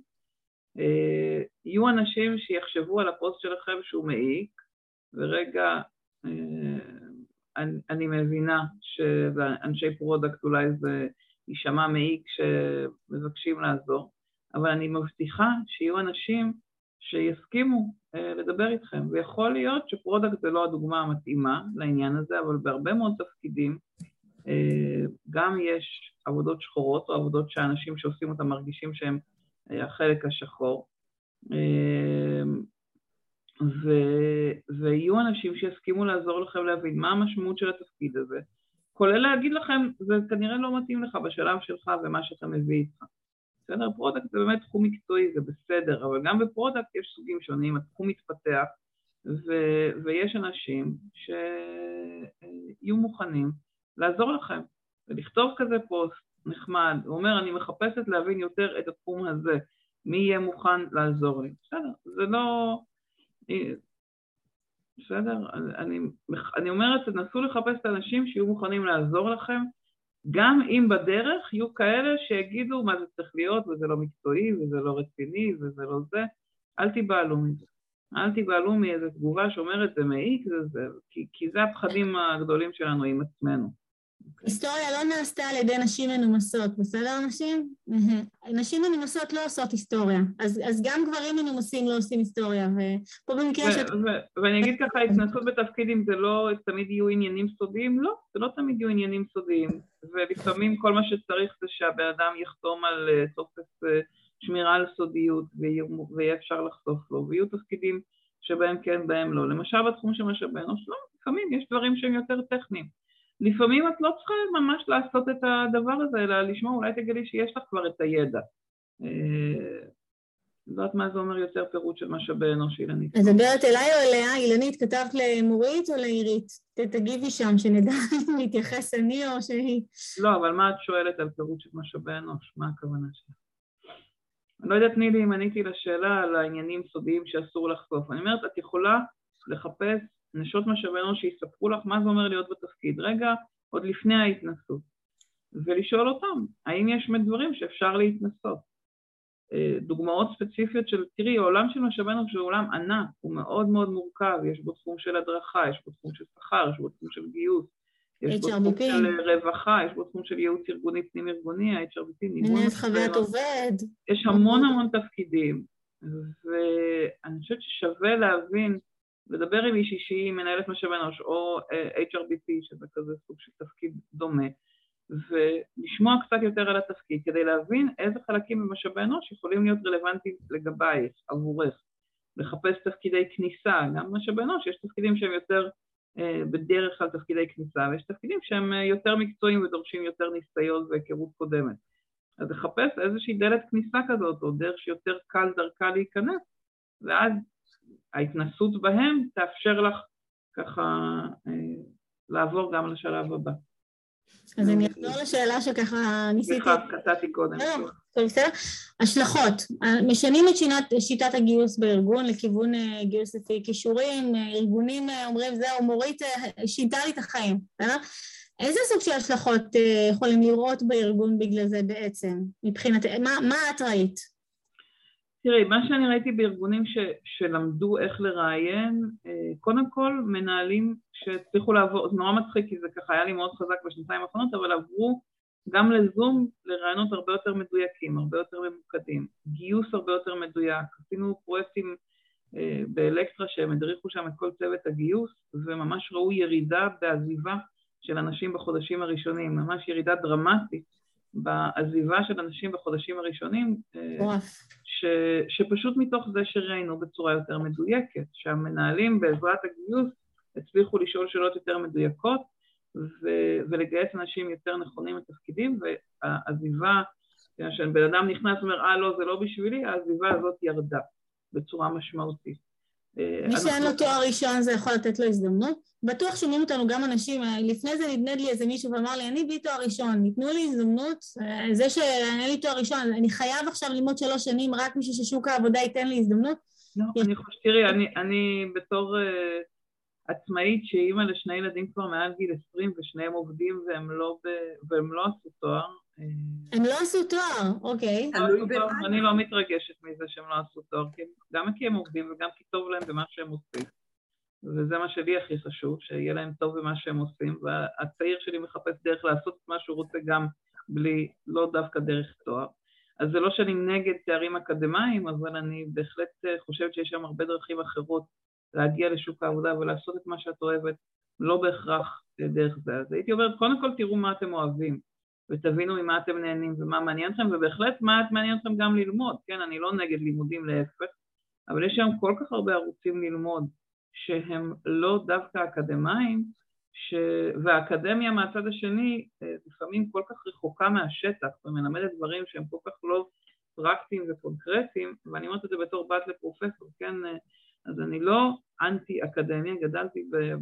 נקרא לזה במסדרונות של גבעת רם בירושלים, אבל, אה, אבל אני כן חושבת שיש היום הרבה יותר הזדמנויות, הרבה יותר ערוצים, יש הרבה יותר פתיחות לאוטודידקטים, כל עוד יודעים לבוא עם הוכחות, כל עוד יודעים לבוא ולהגיד, הנה עשיתי את זה ועשיתי את זה ועשיתי את זה, הנה הדברים שכבר הצלחתי לעשות, ואם אתם יודעים להתנסות ויודעים להגיד בואו תנו לי צ'אנס והנה דוגמה, ולדבר עם אנשים ולהבין מה הדוגמאות ש...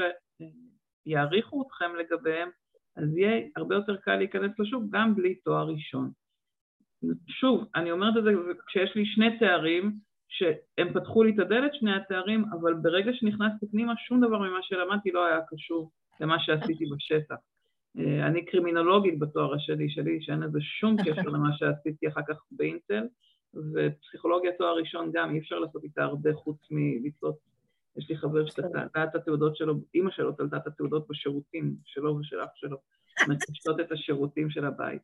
אז אני אומרת, אני, אני מאוד מעריכה לימודים, אבל אני חושבת שיש שם המון המון מסגרות שהן גם לא אקדמיות, וצריך אה, להבין מה מעניין אותך, וללכת לחפש את הלימודים ואת ההזדמנויות להתנסות, שייתנו לך את הכישורים ואת ה, את ה, את ההרגלים, את הידע, את השיטות, ויש תפקידים שבהם כן צריך את התואר, וזה בסדר גם. צריך להבין שזה תפקיד שהוא באמת מדויק עבורך, ואז ללכת ללמוד את זה. כן, רפואה, אני מניחה שאת לא יכולה לעשות ארבע קורסים ולסגור. ברור, גם רפואה וגם דיברו קודם על... אדריכלות, כן. בסדר, יש תפקידים שבהם צריך את התואר, ובהם צריך, אם לא תואר, זה לפחות התנסות, נגיד, בצבא של כמה שנים, זה בסדר, יש מקומות שבהם אה, יש איזשהו מסלול שצריך לעבור, אבל גם לתפקידים שצריך בשבילם אה, תואר או הכשרה, גם רפואה נגיד, יש היום אה, הרבה מאוד מסגרות שאפשר ללמוד רפואה בארץ ובעולם. בעולם, גם אה, product, נכון. אפשר גם דרך צבא, אפשר דרך... כל מיני התנסויות שאפשר לעבור היום, מקצועיות, בשביל להגיע למקום שאתה יכול להיות איש מקצוע בתחום, ויש הרבה תחומים, קחי UX UI, שהמסלולים אליהם מאוד מאוד מגוונים, מהרבה מאוד... וואי, זה מטורף. לא היה בזה תואר עד לא מזמן בכלל. כאילו, ולכן להבין... להבין מה אני יכולה ולהבין מה מעניין אותי ומול זה מה ההזדמנויות שיש ואיזה תפקידים פתוחים וזה המחקר המקדים שכל אחד מאיתנו צריך לעשות גם לגבי עצמו וגם לגבי השוק, אה, נקרא לזה בהתאם. תגידי, אם יש לי חוסר התאמה בכישורים למשהו שאני רוצה להתקבל, זה dead end? יש לי איזשהו משהו שאני יכולה לעשות? אין שום דבר כזה dead end, לכולנו יש פוטנציאל אינסופי. את יודעת, אני מאמינה שגם אני באיזשהו שלב אהיה מסוגלת לרוץ מרתון, אם אני אחליט שזה מה שאני רוצה וארוץ. היום אני לא... רצה קילומטר לצערי, אני הולכת כמו שצריך, אבל אני לא רצה. אבל אני מאמינה שברגע שאני אחליט שזה חשוב לי מספיק, אני אהיה מסוגלת לעשות את זה באותה צורה. כל אחד שיש משהו שנורא מעניין, יכול ללכת לעבוד על זה. שוב, חלק מהכישורים ייקח לנו שנים לפתח, בגלל שיש כישורים שהם אה, דורשים, פעם היינו מדברים על העשרת אלפים שעות בשביל אה, לפתח... אה, נכון, היה חוק העשרת אלפים שעות. חוק העשרת אלפים שעות. נכון. לא, לא זוכרת את מי הראשון שהתחיל לדבר על זה. אבל... את זה, כן. אבל בהחלט יש, יש מה להגיד לטובת הרבה מאוד שעות של התנסות ועשייה. מהצד השני, לא כל דבר חייבים לעשות אם הוא לא הדבר המדויק בשבילך או הנכון בשבילך, זה צריך להיות מחובר למשהו שמאוד בוער לך בבטן, למשהו שמאוד חשוב לך, למשהו שאת מוכנה להשקיע את האנרגיה בשביל להתנסות בו, ולא רק, אה, ולא רק אה, להגיד ככה, כן, אני כל כך, אין לך מזה כמה מסכימה, כאילו לא הרבה אנשים יודעים, לא, לא יודעת כמה מהאנשים שנמצאים איתנו יודעים שמכירים את מתחבטי באמת, כי חלק מהם בטח הגיעו גם בגלל מורות, אבל אני זוכרת את הפעם הראשונה שהחלטתי שאני רוצה להיות אה, שדרנית רדיו, אני כבר היום עושה את זה שלוש שנים, אמרתי לעצמי, וואי, אני כל שבוע צריך לחשוב על נושאים חדשים ולשאול שאלות אינטליגנטיות, בשבוע אחד זה יהיה על סייבר, בשבוע אחד זה יהיה על UX, בשבוע שלישי על כלכלת אימפקט, בשבוע רביעי על פודקאסטים ארגוניים, וכל אחד מהנושאים האלה בכלל לא קשורים אחד לשני, איך אני...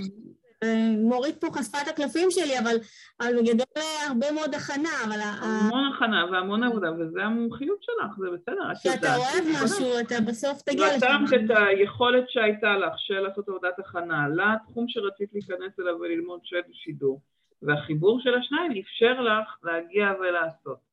אה, ושואלים אותי פה בפרטי, אבל אפשר, אני, אני ארשום פה את המייל שלי, ואת הטלפון שלי למי שרוצה, ומוזמנים לכתוב לי בוואטסאפ הכי נוח לי, אני חייבת להגיד.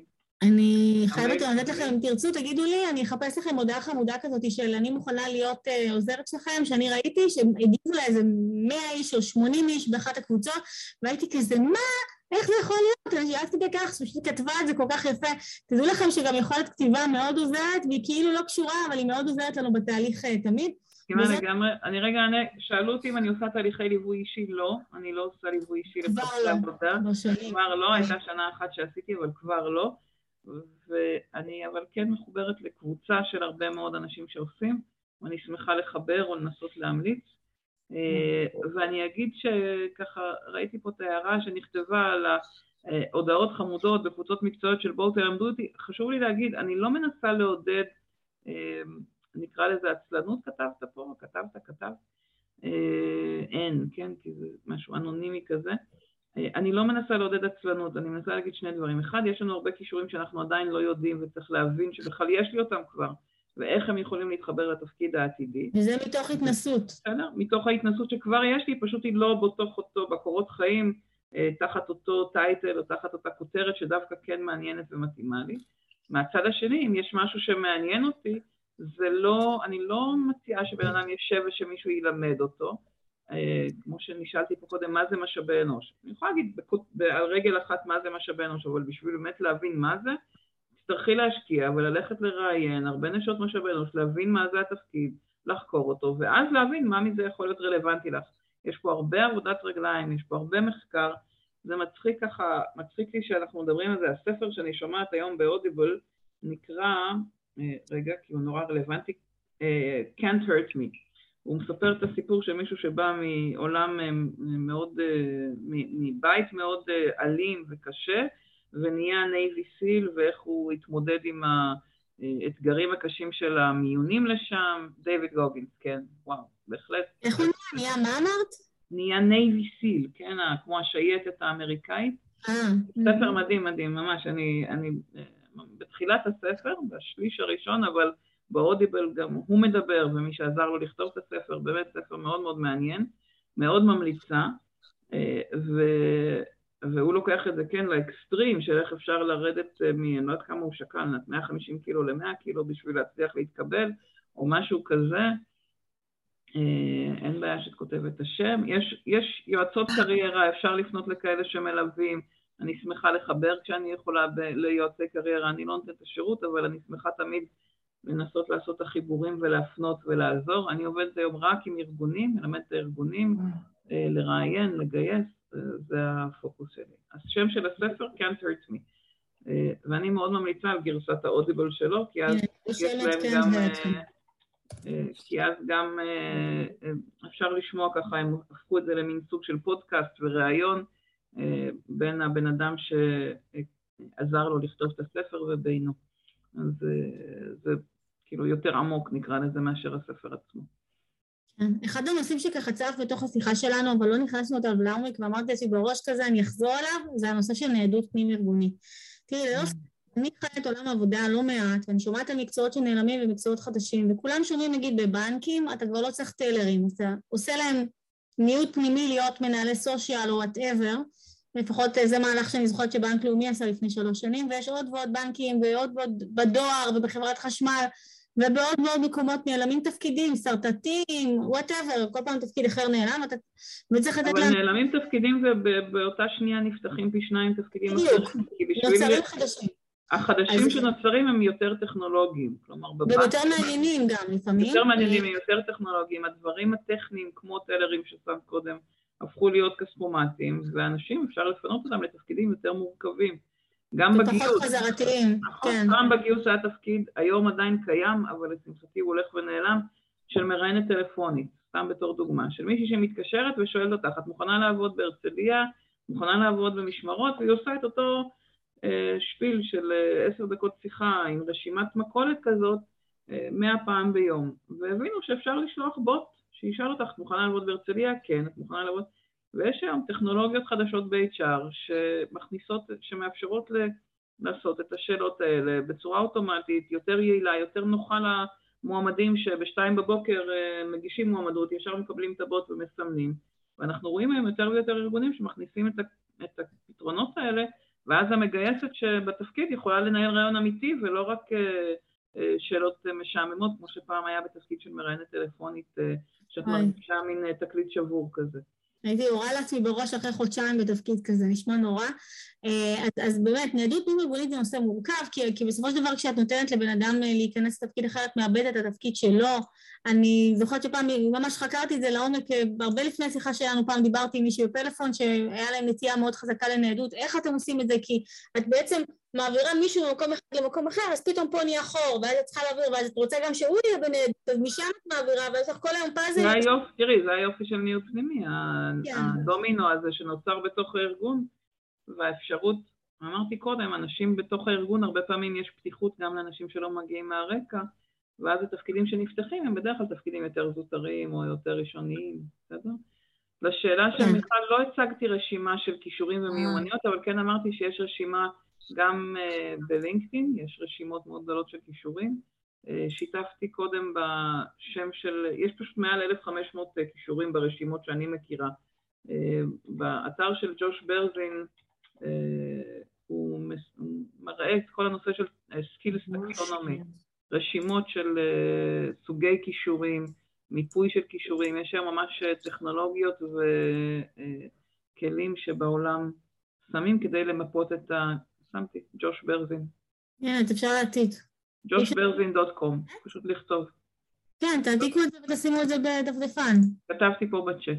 זה עכשיו לתוך הקבוצה, שיהיה לכם את זה גם בשלוף, למה לא? אם כבר אז כבר. הנה, עוד שנייה זה אצלכם. גם שמתי את השם, גם שמתי את הטלפון שלי והוואטסאפ למי שירצה אחר כך אם לא תמצאו משהו.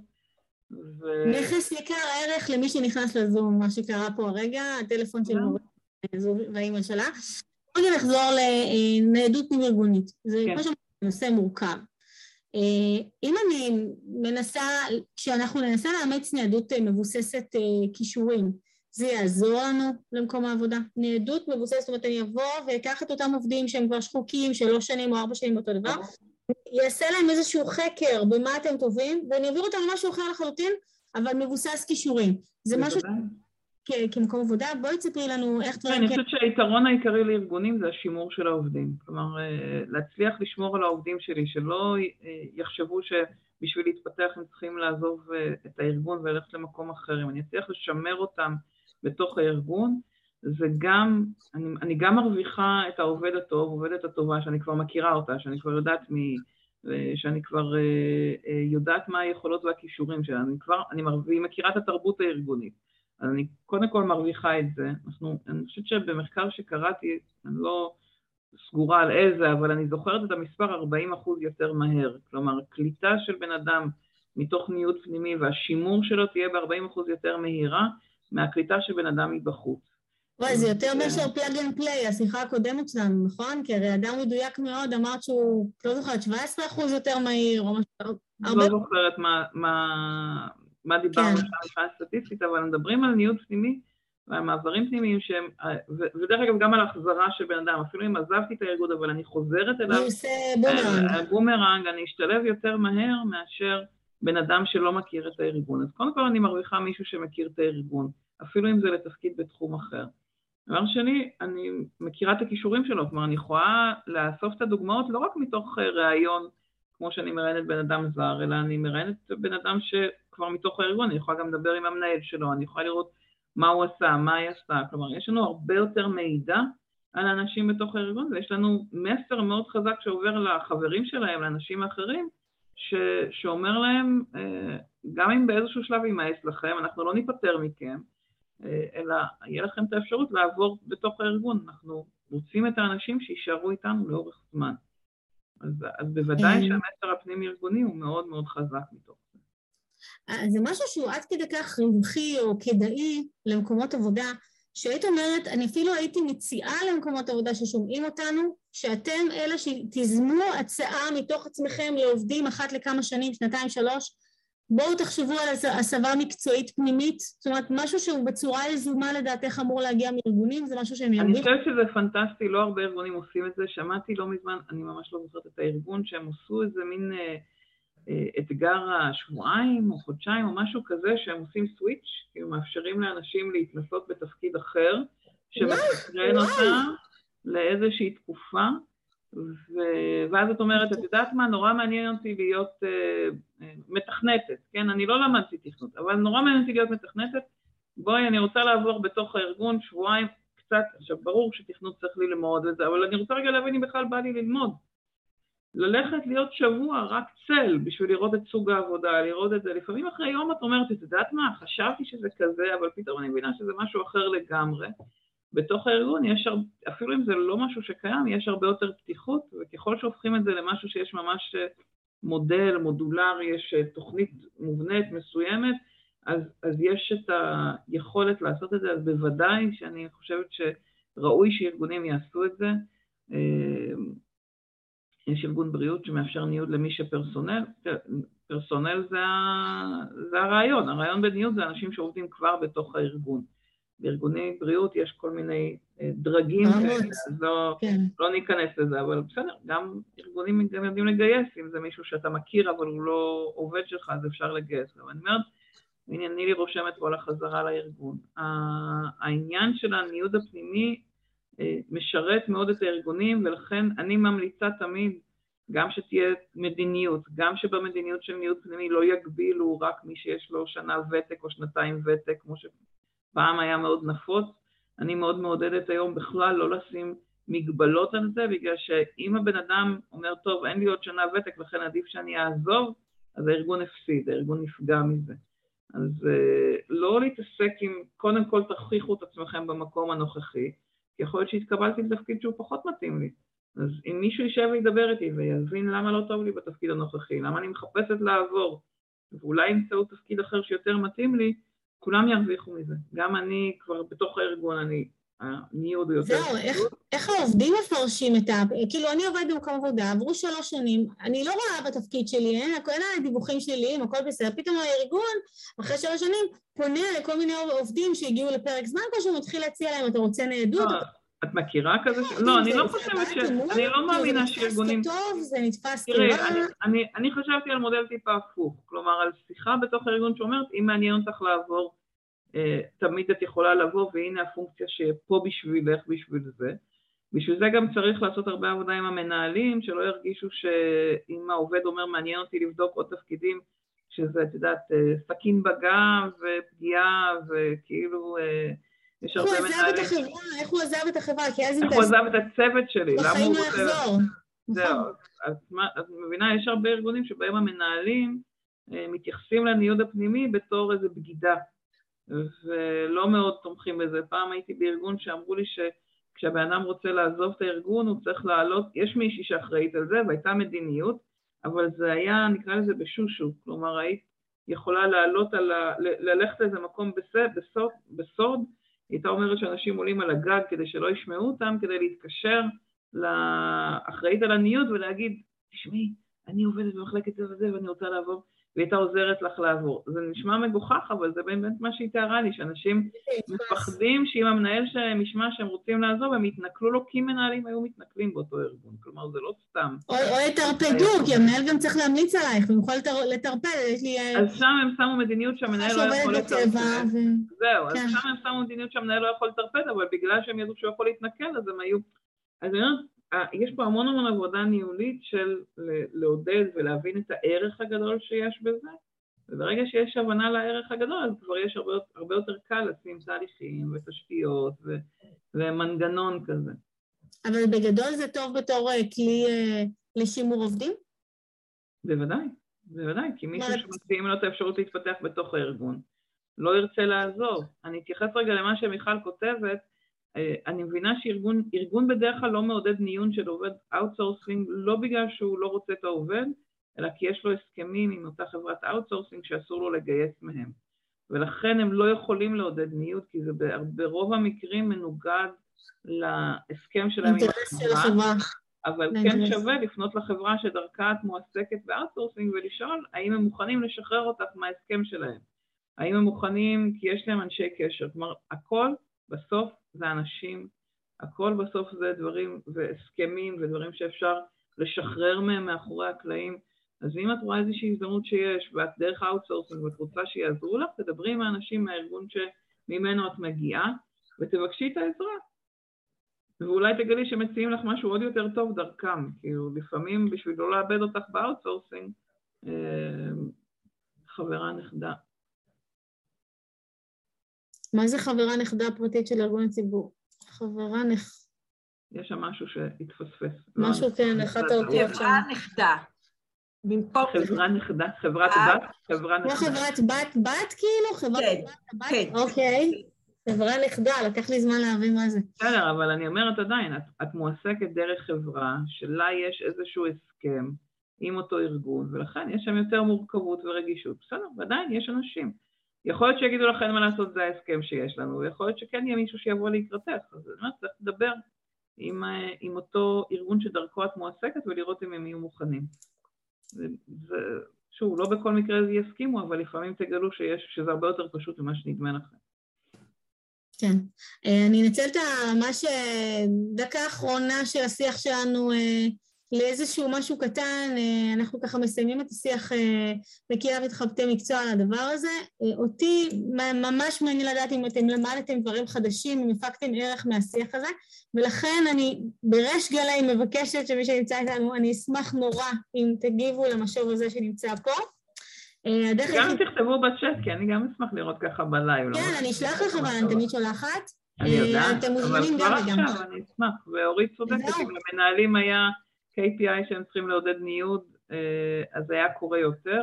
ואני חושבת שזה בעיקר ההבנה בתוך הארגון שיש לזה ערך, ואז מוכנים לשים KPI, ואז מוכנים, רגע, אבל יש פה משהו הרבה יותר, נקרא לזה, בפתיחות של המנהלים, להבין ש, שאם הארגון מרוויח, גם אני מרוויח. ו, ואני חושבת שהמקום הזה, בארגונים שלא עודדו את זה עד היום, זה משהו, זה, זה מייצר הרגלים של, אה, נקרא לזה, תקיעות.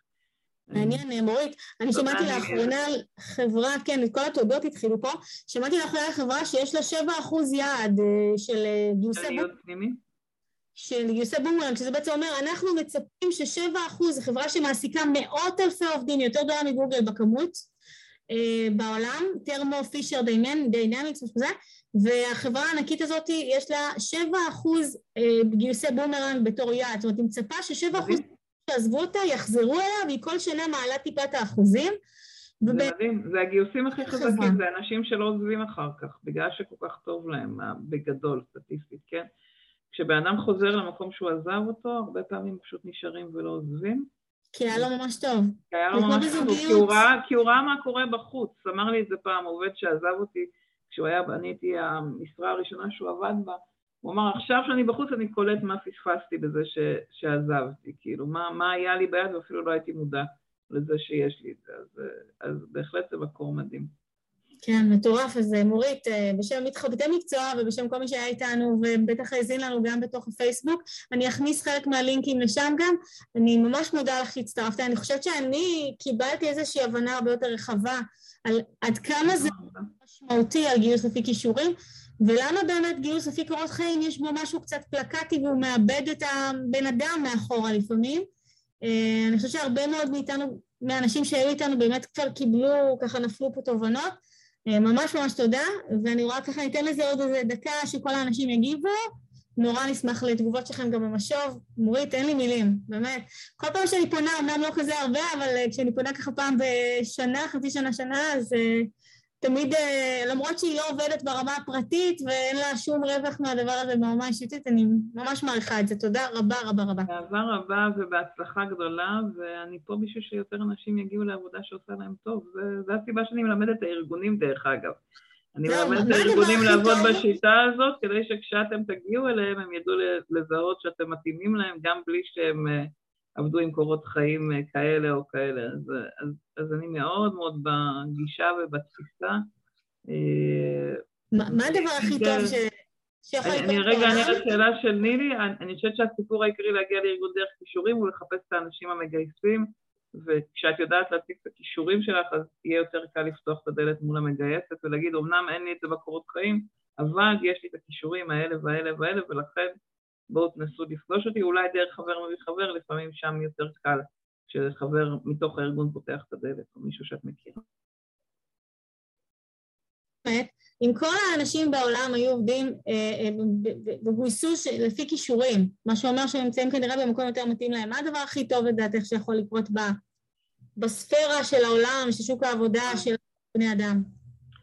אני אגיד שאחד הנתונים הכי עצובים שיצא לי לשמוע היה ששואלים אנשים אם אתה נהנה ממה שאתה עושה, ורוב האנשים אומרים, או אמרו בזמנו ששמעתי שהם לא נהנים, שהם עושים את זה כי זאת עבודה.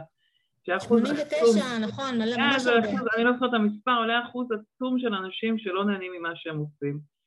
ואני חייבת, אה, ואני חייבת להגיד שאני אני זכיתי ש-25 שנה אני עושה דברים שאני אוהבת, ואני לא מבינה איך אפשר לתפקד כשאת לא עושה את זה, כשאת לא במקום שעושה לך טוב, אז מבחינתי כשאנשים יעבדו במקום שתואם את המוטיבציה שלהם ואת הכישורים שלהם, כאילו משהו בחיבור הזה, אז רובנו נהיה הרבה יותר שמחים והרבה יותר אה, רגועים, מאושרים, נהנים מהיום-יום שלנו גם בעבודה וגם אה, בבית, כי הכל מתחבר בסופו של דבר. אז כאילו אם את רוצה הכי הכי קיצ'י, אז כאילו עולם יותר שמח ויותר אה, אוהב ויותר מרוצה מהחיים של עצמנו, הנכון. יותר נמצאות במקום הנכון, זה, ה, זה, ה, זה הייעוד בעיניי של העולם הזה, של התחום הזה, זאת הסיבה שאני פה, זה שיותר אנשים ייהנו ממה שהם עושים ביום-יום. זה... אז בואו נאחל לנו את זה לשנה החדשה, אנחנו לקראת ראש השנה, שיותר ויותר מהאנשים סביבנו ואנחנו אה, יהיו במקום הנכון להם, במקום שעושה להם... אמן, אמן, אמן. ייסעו בצורה נכונה, בצורה שהם לא יהיו מאוכזבים אחר כך, גם משתי הכיוונים. ממש וובינר אחרון לתש"ן... יצא טוב, כי כן, זה... הכי הכי סופי של... הלוואי, הלוואי, חברה טובה יותר סביבנו. המון תודה, אני רואה פה שמות וזה, אבל אני ככה נפפתי, אני לא זה, אגיד שמות כן, אבל ממש תודה שהייתם איתנו. תודה על השאלות ועל המעורבות והעניין, ועירית, תודה רבה על ההכנה ועל העמקה בנושא הזה. חשבתי עליה ככה, חשבתי עליה ככה. אני רגילה לראיין ואני רגילה להיות, להרצות, ותמיד כיף לי שאת מראיינת אותי, אז תודה רבה. תודה גדולה גדולה ממני. ואני אעלה את זה ברגע שמורית תשלח לי את ההקלטה, זה יהיה אצלה בפודקאסט, ואנחנו כמובן נעלה את זה לערוץ של מתחבטי מקצוע. אז רגע, אני אכתוב את ה... אני אנצל את ההזדמנות שנייה לכתוב את ה... יאללה, שימו. מי הסימית של הערוץ שלנו? תכירו את הערוץ של מתחבטי מקצוע, 150 הרצאות זום אה, חינמיות בשבילכם, אה, פאנלים, תוכניות רדיו, אה, הנה, תכירו, גם הפודקאסט של חינם בשבילכם, וגם הדברים האלה. אז רשמתי את האתר שלי ורשמתי את הפודקאסט שלי, ואתם יכולים דרכו להגיע לכל הספוטיפיי והזה דרך אה, האתר. ותודה רבה, ובהצלחה, שתהיה שנה טובה. שנה טובה. תודה רבה. תודה רבה. ביי ביי. ביי.